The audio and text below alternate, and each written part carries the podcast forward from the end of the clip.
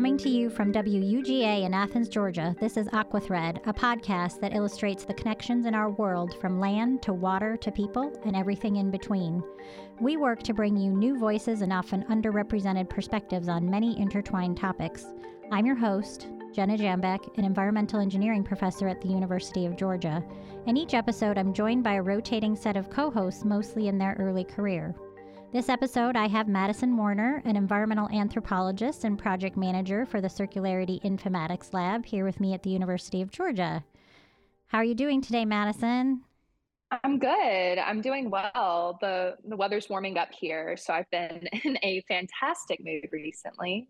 I love being able to just work outside during the day and read a book outside in the evening. So these past few weeks have been really pleasant for me. nice. I agree. The weather has been amazing here uh, in Georgia.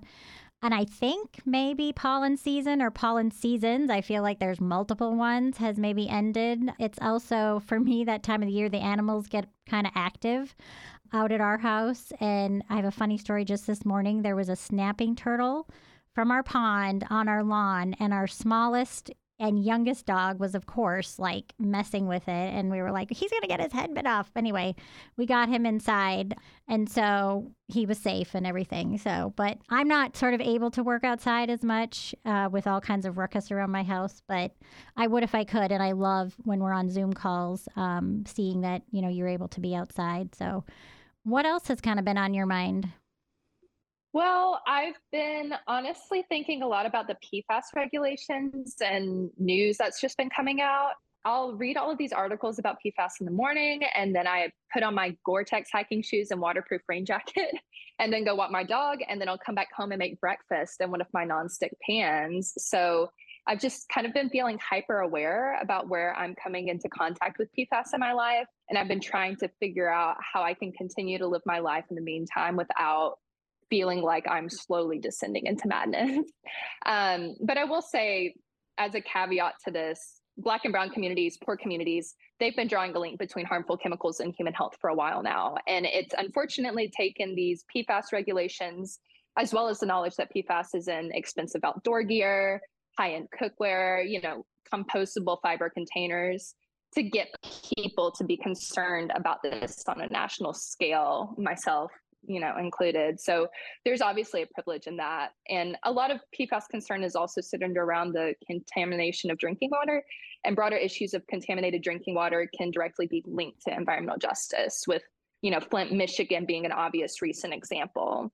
Because of the way that inequality functions black communities indigenous communities poor communities etc are all disproportionately impacted by these issues. So yeah i've just been thinking about how part of being human now is limit, living among these forever chemicals. And then there are these extra layers related to structural inequalities and systemic racism that makes that experience more burdensome for some people. Yeah.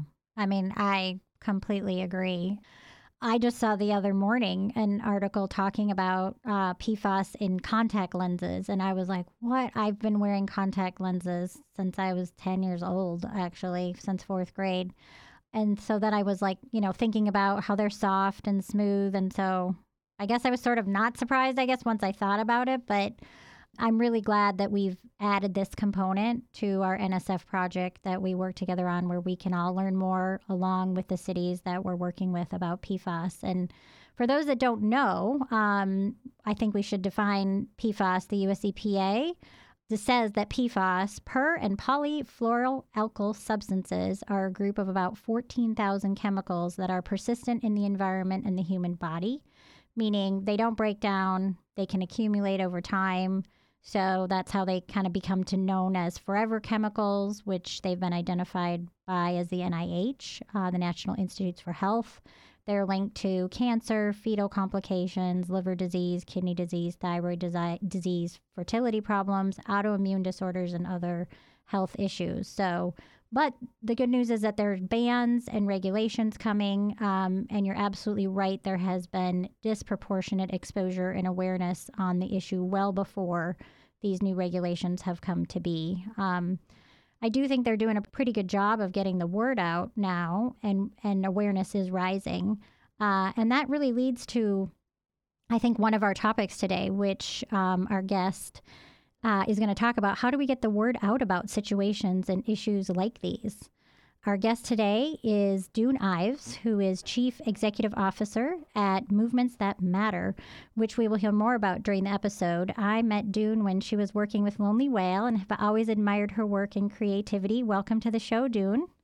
Thank you for having me. It is such an honor, Jenna and Madison, to be here with you today. I'm so excited for the conversation. Great. Uh, Thanks for joining us. And I'd love for you to tell us about your background and how you got to working in the spaces of the environment. Um, you've been both in climate and plastics. And I love that your schooling involves both engineering and psychology. So please tell us more. Yeah, oh my goodness, engineering. Um, so I, I will have to say I am just starting my engineering degree, Jenna. Maybe you inspired me on that journey. I love it. Um, but come this fall, I will be a brand new Master's of Engineering student at the University of Oklahoma studying hydrology and water security. So we can come back to that. And it's perfect for the PFAS conversation, right? There's so much that we don't yet know yeah. about our water situation that we're learning more and more about. So um, yeah. I'm inspired at the age of 52 to go back to school. Love it. As but yeah, psychology. So I um how did I get into this space? I think it probably just started when I was really young. I grew up in Fairbanks, Alaska. My mom went to Alaska shortly after I was born to try to make a living for her and her only daughter. And she went to work on the Alaska pipeline back in the early 70s. And I grew up in a one bedroom cabin without water or electricity and a, a, you know one of the harshest climates in the world 50 60 70 below during the winter so I always had a great appreciation that nature will kill you. Mm-hmm. Sometimes it feels like it is trying to kill you, yeah. but it will. And so you grow up with a really healthy respect for it. Um, and you know, I, I started after getting my PhD in psychology, started working in corporate America. I worked for Arthur Andersen in the early days, and I just couldn't uh, stand it. To be honest, I didn't I remember this one project I was assigned to, which was to do a survey of expats from the automotive industry and their satisfaction with their benefits. And I was like, I could care less. I don't know. I hope they're happy, but I feel like there are more important issues for me to be working on. Mm. And so I left and I went to work at the Northwest Energy Efficiency Alliance in Portland, Oregon back in the days we were looking at brownouts and blackouts. So that's really where my environmental career started was in the electric and gas utility sector. Yeah. Wow. And i love thank you for bringing up uh, you know your roots and and your childhood. My winters were not quite as cold but i was in a more like a cabin because we didn't have central heat in minnesota. So you and i i remember now we've related to some of that that cold weather in places where you do get a very healthy appreciation for what nature can do not only you know it's just its power as well as its beauty. That's right. I mean there was nothing more spectacular. And i think I, some of my friends in alaska might think i'm crazy to say this but nothing more spectacular than 35 below on the winter solstice in those two hours of daylight that we had in fairbanks to see the sun rise and set so quickly and you see the pink hue on the snow on the branches like it's i'm sure you experienced that in minnesota but it's like one of the most magical things mm-hmm. right? And it's mm-hmm. just for a moment right? So you savor every second of it and then it goes away and then you're in the darkness again. Yep. Really it breeds that appreciation for sure. It does. It does. So, Doone, most of the places that you've worked seem to be foundations and nonprofits. Has that been a deliberate choice? Do you feel like these types of organizations are able to drive the change that, that you envision? Matt, it's a really good question. Um, I I actually would if somebody asked me like where did you work what what has your career path been i think i may have always thought that i worked more in a corporate environment honestly um, and I think maybe that's because of the mindset that I bring to my work. I'm a, I'm a naturally curious person. And so I've gone from for profit Andersen back in the day when it existed before Enron to nonprofit, back to for profit. Um, then I spent some time um, with my husband and our daughter starting a small scale organic farm up in the North Cascades of Washington State. And then I went to work consulting with large corporations. And then I went to work at Paul Allen's shop at Vulcan, which was a which was a corporation. Lonely Whale is actually my only, besides Northwest Energy Efficiency Alliance, my only nonprofit experience. Um, I I think that for change to happen at scale, we need all aspects, all types of organizations up and down our supply chains to be working together. There is a really important role for nonprofits to play. And I think corporations that are really you know future leaning understand that role really well sometimes nonprofits get things started which i think we did at lonely whale really well sometimes they put pressure on the system that the system is asking for, the system really needs. And sometimes they just really help celebrate and bring together communities in order to really support the changes that are being put in place.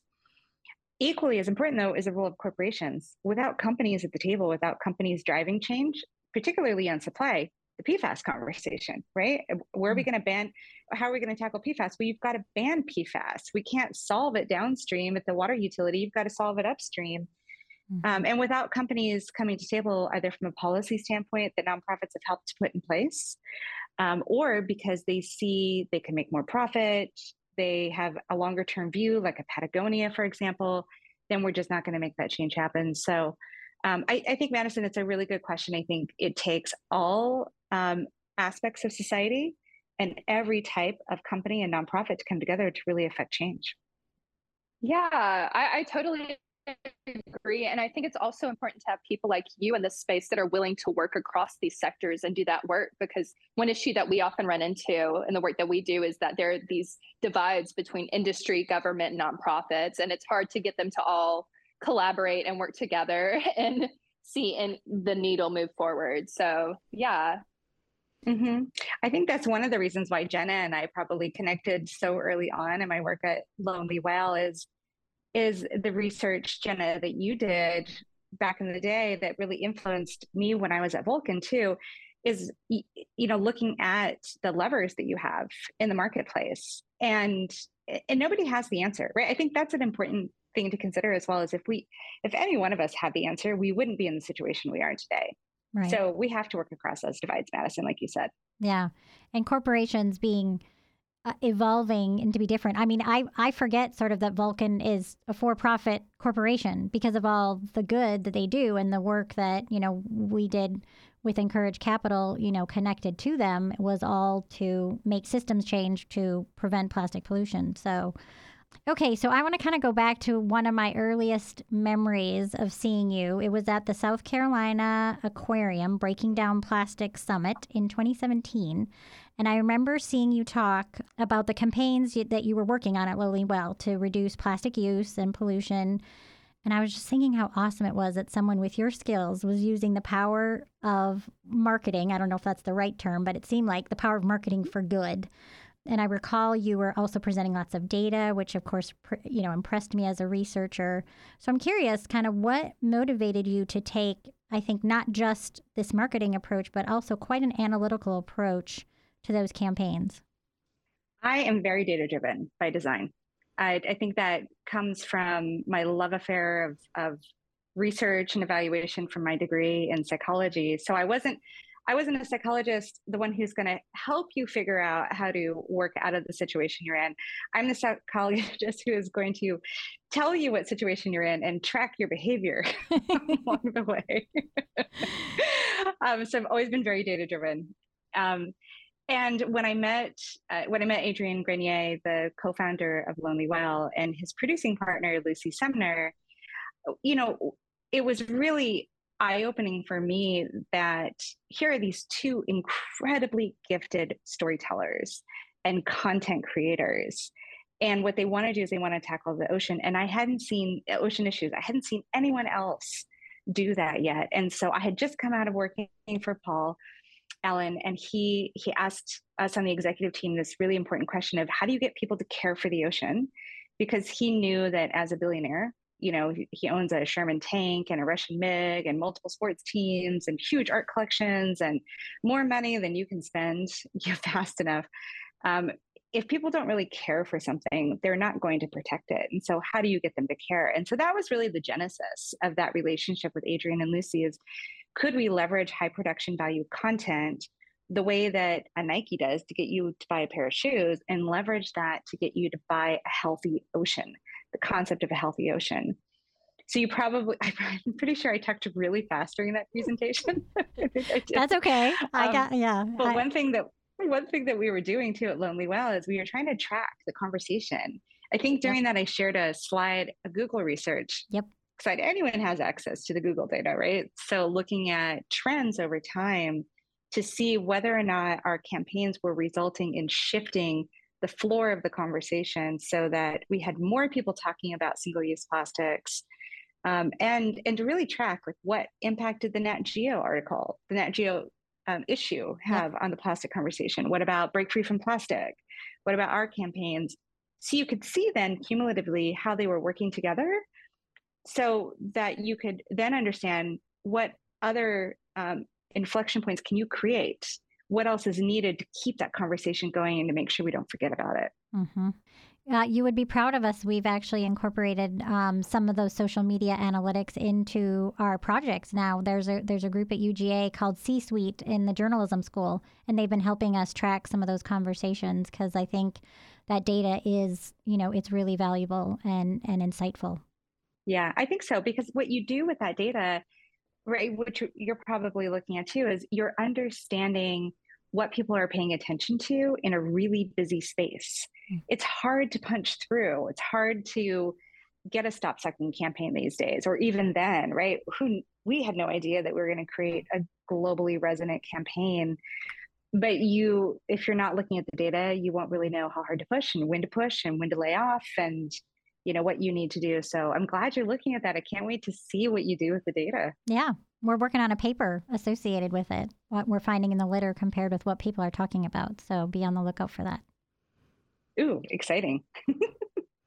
so, going along with this thought line of how do you get people to care, I was recently listening to a podcast and they were talking about how the popular Don't Mess with Texas slogan actually began as an anti littering campaign in the 80s. And you might have known that, but that was news to me.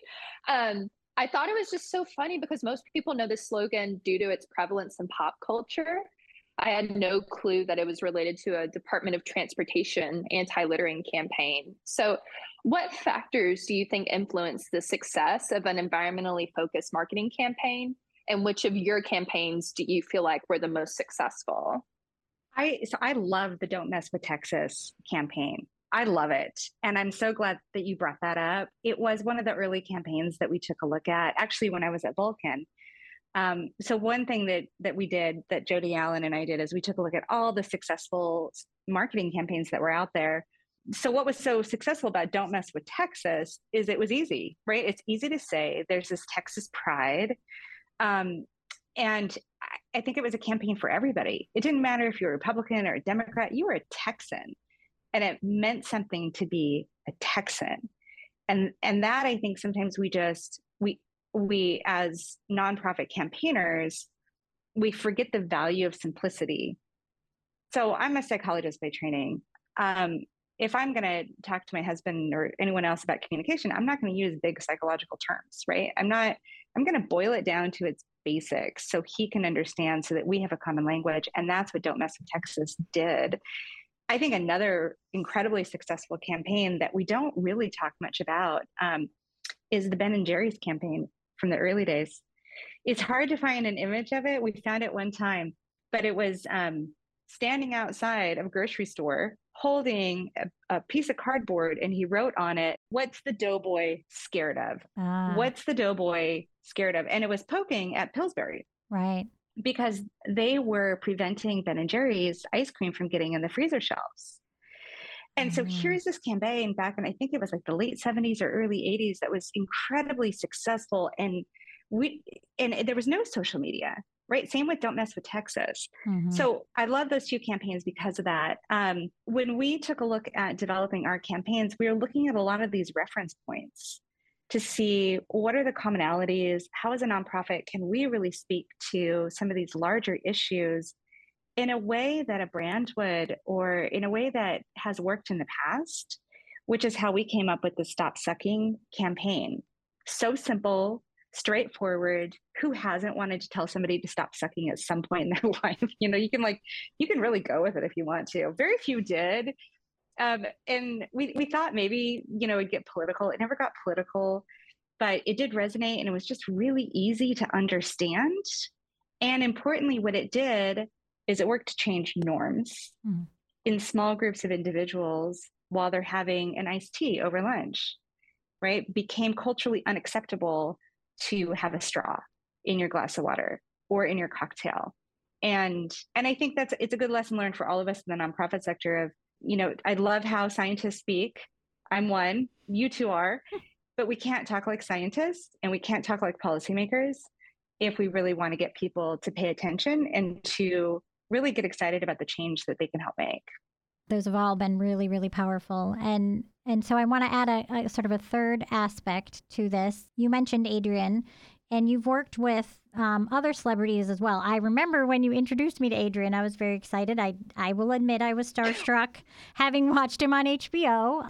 But you know, but then it kind of became normal to have him around, and I even gave a research talk, you know, that that he was listening to uh, in Atlanta when we we had a next wave meeting there. So I, I really have appreciated how genuinely genuinely interested and I think authentically engaged the people have been that you've worked with, um, and they seem to care about the issue. I think Jason Momoa comes to mind. I know he still shares, you know, this topic on social media. I mean, I don't know that you're working together anymore, and so I'm curious. How do you see the power of celebrities and or other influencers in this space? I, I think it's it, and they're both lovely humans. I love Adrian and Jason. I mean, they're just like down to earth, yeah. incredible, incredibly talented people, but just really genuine about the change that they are really seeking in the world. So it's been really an honor to work with them. Um, and I'm a Gen Xer too, so I don't really look at celebrities as like, oh, it's a celebrity. Um, but Jason's gigantic. So that that one was hard for me to not look at him as a celebrity because I, I accident I like he said something to me and I punched him in the shoulder and like it hurt. he's really he's really big. Yeah. really hurt. Um, so they're really powerful voices and and it's it's see how do I put this the right way? Um, it's really important to be very clear with what you what you want to do together because they get so many asks all the time, right? Mm-hmm. So to have someone like a Momoa show up for one of our campaigns, um, it really had to be authentic for him. Like he really needed to know that we were carrying the message that he wanted us to carry mm. and to go as far as he wanted us to go. Same with Adrian. You you have to be careful when you use them. Oftentimes, you'll get to use them one time, maybe two, um, because of the number of asks that they have. And so you have to think really carefully about the timing, the situation, the ask, and the outcome that you're seeking. And, and I think that's especially true for the A-listers like Momoa. I also think that sometimes we forget the power of working with um, influencers who maybe haven't made it up to the A-listers. So if you look at our our Stop Sucking video that we produced, one of the this I think of the second video that we produced, um, you know, we had some folks in there that you could probably look at and be like, oh, didn't I see them on TV one time? Right. Mm-hmm. Or um, I mean, that was before Kendrick Sampson, Sampson got so big. He was on there. Mm-hmm. And what we wanted is we wanted representation. We wanted people to look at these campaign videos and to see themselves in the people that we selected. So if we had had Kim Kardashian and Jason Momoa and Tom Brady and Gisele and you know all these kind of untouchable people, I don't think it would have been that successful. But having people that you look at and you're like, oh yeah, I could, I think they could be my next door neighbor. Um, they just happen, the camera loves them, like that's their secret sauce. Mm-hmm. Um, I think that really helped our campaign go far and wide. One of the most important ones actually was um, Huda, who is Muslim, a Muslim singer. She was the most effective um, influencer that we've ever used. Wow. Um, most effective, hands down, because her audience hangs on every word we had over 100,000 people view our video just because of her. Wow. And and that's it, but those are people who are who are taking the message and they're working with it and they're they're taking the next steps. So I, I think you know don't just think about A-listers, but think about the whole range of influencers that are out there and how you can really show up for them. Mm-hmm. And it really does allow more. Well, I guess it it makes it reach more people because people want to see these people. I mean, they pay to go to movies and watch TV shows with these people. So if they're in some, you know, messaging campaign, they they want to see it. That's kind of that magic sauce, as you said. That's right. That's exactly right. Yeah, and and I think too, you know, influencers like Danny Franzese, for us, got us into a whole different genre of people. People who go to comedy shows, um, the LGBTQIA plus community, um, and and that was really effective. We then ended up using him a couple of more times. One for a Bacardi campaign, and it was I don't know if you saw that one where we were trying to get Unicode to stop using straws in their emojis. Um, and so he did this campaign where he was Tommy the Turtle. He was reading a letter on behalf of Tommy the Turtle from the bottom of the ocean. Nice. and it was yeah really successful. Yeah, I think one of the interesting and important things about social media is that because there are influencers, they can all help unlock so many different niche groups of people in a way that we weren't able to before. So I think I think that's really interesting. Um, so Doone, the Next Wave Plastics Group was a spinoff of Lonely Whale. Can you tell us a little bit about that group's mission and what they've accomplished? Oh, it's one of my favorite things about my time at Lonely Whale, Next Wave Plastics. So this actually started because of Adrian. Um, back in the day, he was Dell Technologies' first social good advocate, and you know Dell wanted him to go out and talk about their social good goals. And um, I think I think at the time it was focused on 2025, getting to 2030. And Adrian said, "Yeah, I'd, I'd love to do that for you, and um, I also need you to focus on this ocean plastics issue." And they were like, what ocean plastics issue? like the rest of us.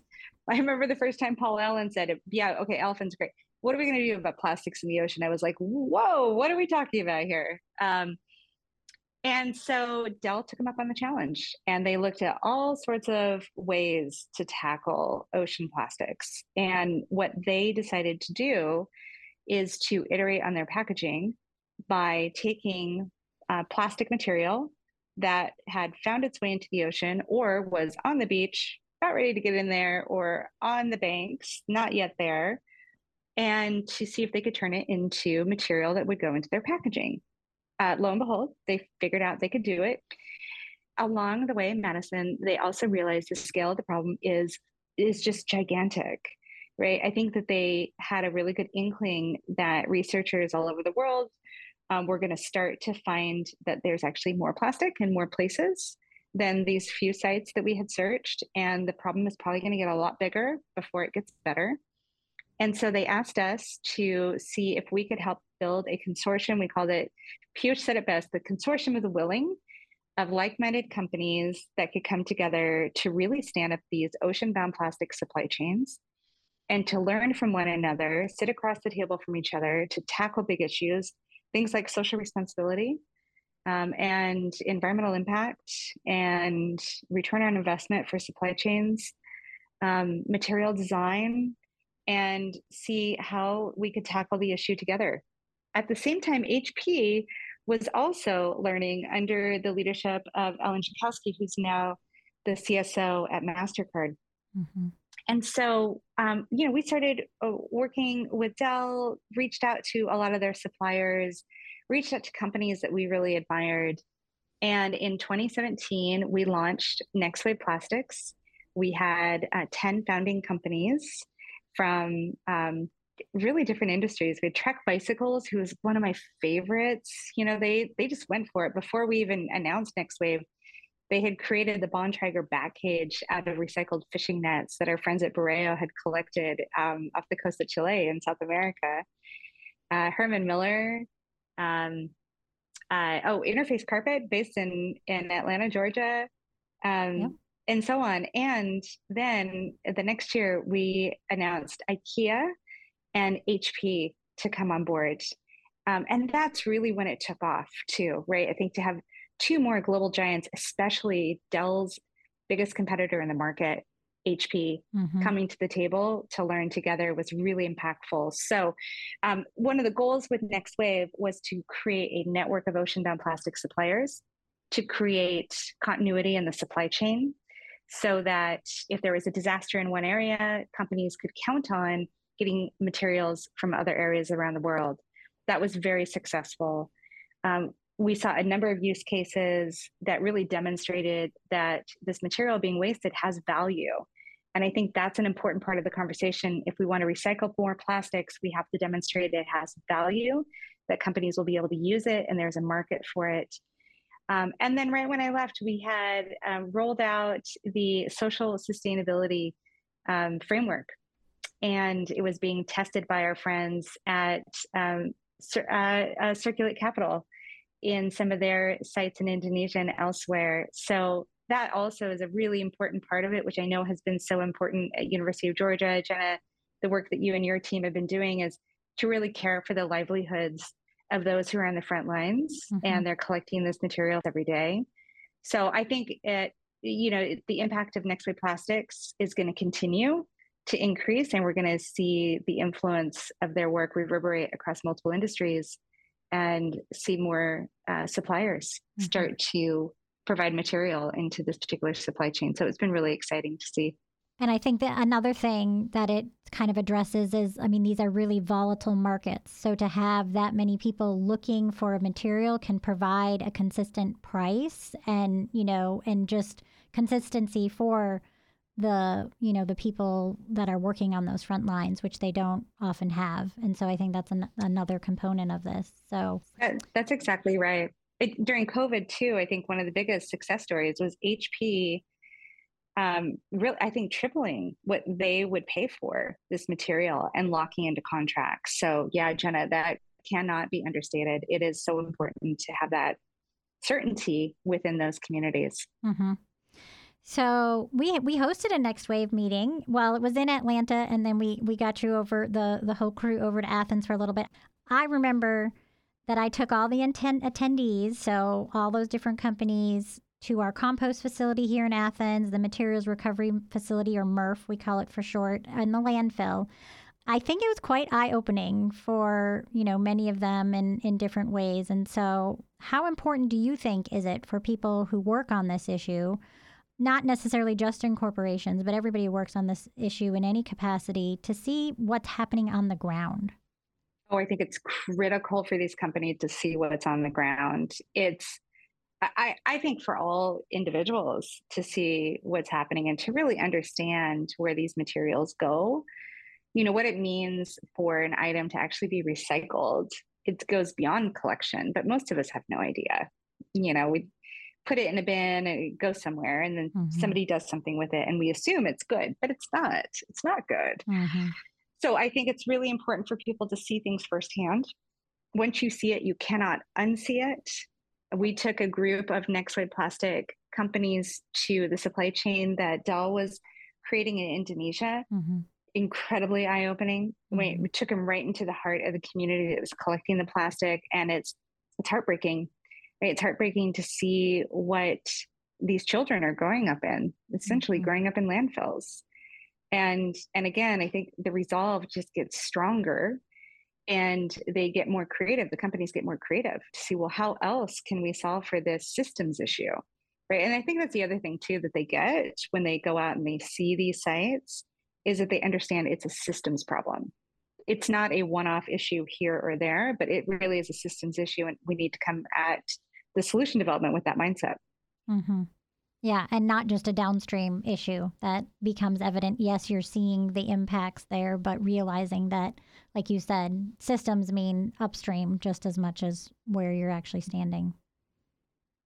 That's right. And material design as well, right? It means material design, you have to really challenge yourself to rethink our material inputs. You know, I, I, I think going back to the PFAS issue, you know, it, it's easy to understand why they were created in the first place, right? It's, it, I don't think anybody, well, I shouldn't say this, but um, I think when people are designing things, they're solving for a specific issue, right? and that issue matters.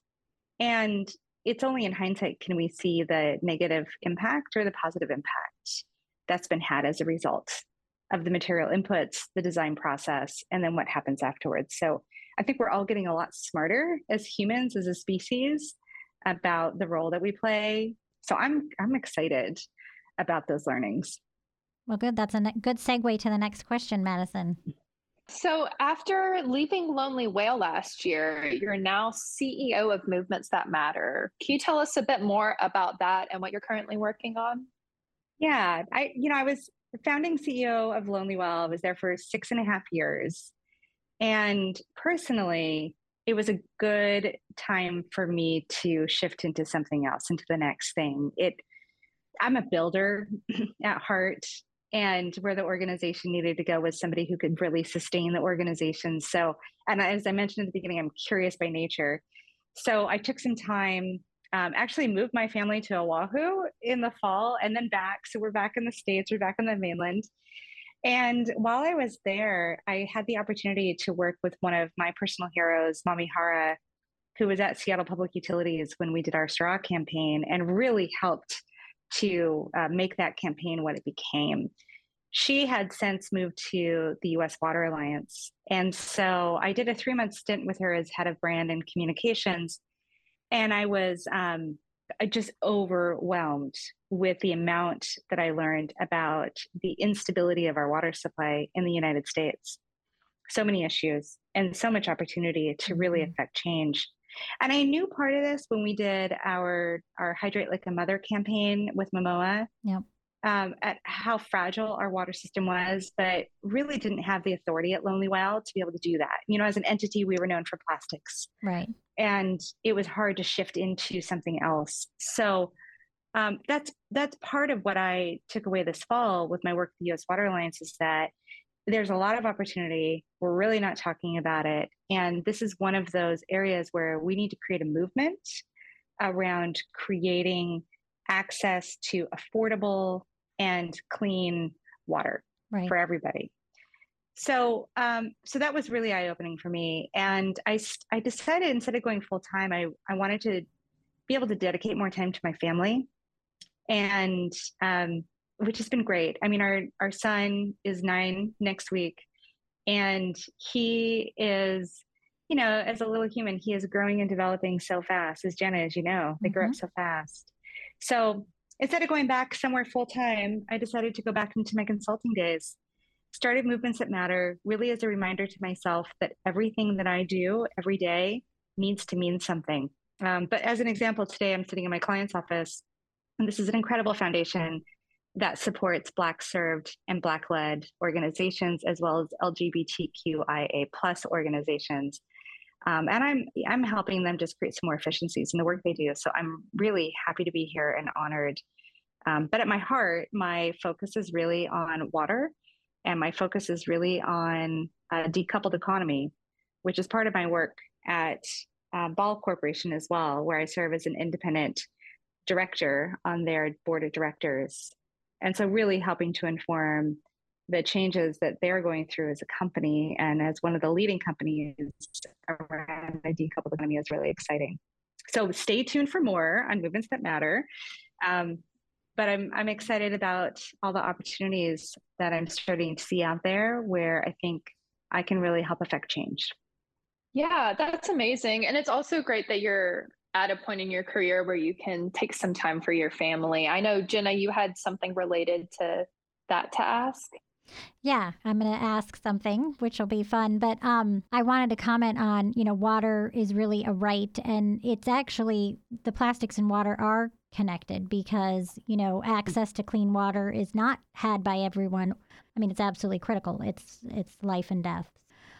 Okay, so I'm excited for for what you're doing next, and so I want to go back to a little bit of time over COVID. I think you and I chatted once about this. I believe that you were in a camper for a while with your family, living in a camper. I spent three weeks in a camper with my family for our Mississippi River project, the Mississippi River Plastic Pollution Initiative. I personally loved every minute.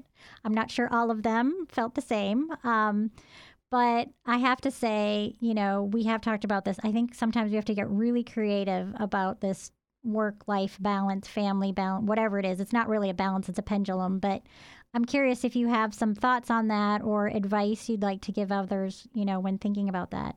Yeah. I was in the camper for over four months. Yep.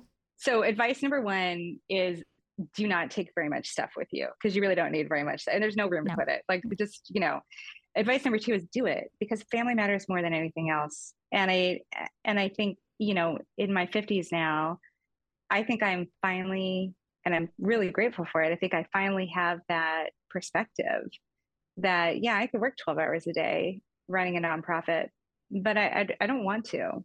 You know, what I want to do is I want to be present. I want to be present for my kids and for my child. I have two children. I have a 31 year old daughter as well, and present for my husband and present for myself.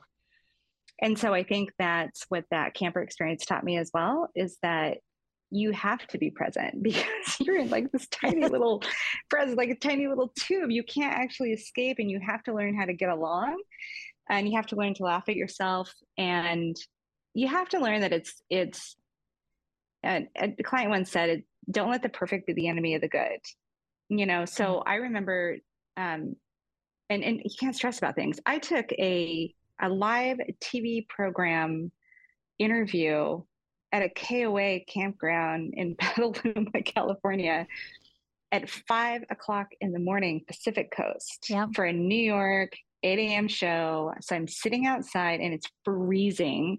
And I've got my cup of coffee in my hands and I've got my ring light and I've got the truck in front of me and I've got the tree behind me and I'm just I got blankets all over me, except for the top, right? Yep. Yep. I'm like, this is how it works. This is where we're gonna go. This is what it's gonna be today or the time I had to kick my family out of the trailer because Tom Ford was going to call me. Yep. That I was like, everyone out, dog, everybody gone, gone, gone. Tom Ford's calling me. So I, I just think you have to learn to to take things with a grain of salt. And there's nothing like being in a very small space, traveling around the country. In our case, trying not to get COVID. Yeah. and trying to avoid wildfires, you know, and enjoy, just enjoy it. I was so happy when I figured out there's no cell reception in Death Valley. Mm-hmm. it's so great because then you're just present the whole time. Right. I w- yeah. yeah, I want to do it again. Not being reachable. There's something to be said about that. Yeah, I think I did a UN talk or something uh, on. I I know those picnic tables outside the campsites very well. Um, and you just have to, you know, you just go with it. And in our camper, uh, we take it every year to Minnesota as well for a little bit over a time, although we're not we're not able to do that this year. But I've done PhD thesis defenses, run those, and and no one in the camper is allowed, or no one's allowed in the camper when we're doing stuff like that. So I get that as well. Um, I'm so glad you had a had a good experience, and it's it's definitely one for the books.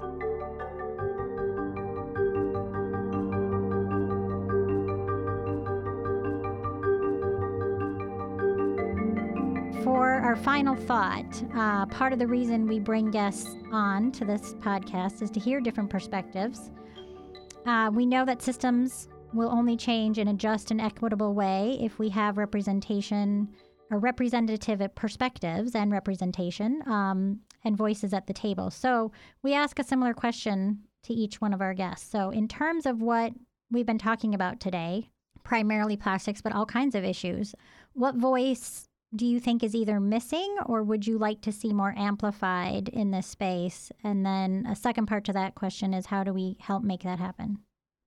If you had asked me that question a year ago, I would have said Black and Brown communities. That mm-hmm. would have mm-hmm. been my answer. And I love the movement that we're seeing yeah. there. I love that we're seeing more and more voices of those who are dealing with these issues every day um, we're not listening enough to enough of those voices. So I'll still say that, but I'm going to add one. And mm-hmm. this is from a pers- my personal experience. So I am the mother of a neurodivergent child. Mm. And his neurodivergence is amazing. It is, it's complicated. Um, it's creative, it's innovative, it's fast moving, it's um, impatient and it's so important for us to listen to. You. So here's some things to kind of think about with neurodivergence. right now it's estimated that three out of 10 people across the country have some form of neurodivergence, ADHD, autism, dyslexia. Um, there's a whole range of them. Only 10% of people with neurodivergence are hired out of high school or can have jobs. Hmm. Not can have jobs, but get jobs. Right. So we have this whole group of people with this untapped creativity and innovation that we need to find a way to pull into these conversations in a way that's really meaningful to them. And I think what we when we do that, I think we're going to find a lot of the solutions to some of the issues that we are challenged with today. They think differently, right? My son is ADHD combined, dyslexia, um, anxiety disorder, um, autistic, and mm-hmm. also has a genius level IQ. Mm-hmm. And the way that he solves problems right? I just look at him and I think it, he is going to be the one who is going to solve the big issues for us. So that's that's the group that I really feel like we are not doing enough to pull into the conversation, and I think there's so much more that we can do. Mm-hmm. So important to have all of these different perspectives, all of these different ways of thinking, and and we know science shows that our, you know, working towards solutions is it, it's it's hindered if we don't have all those voices. It's not as good. We're not going to come up with those solutions without them. I don't want those kids quieted in the classroom. Yeah. I want those kids thinking. I want those kids talking. I want them moving around. Um, but there's there's just not enough opportunity right now to allow them to really teach us what they are ready to teach us. So, um, yeah, it's a it has really opened my eyes this last year, Jenna, with this personal experience. Mm-hmm. And and again, like I said before, once you see it, you can't unsee it, just the untapped potential that's there mm-hmm. and our missed opportunities. So I'm looking for opportunities to do that more. In fact, just joining um, a board of directors, this amazing organization in Denver, Colorado called Teaching Autism Community the Trades.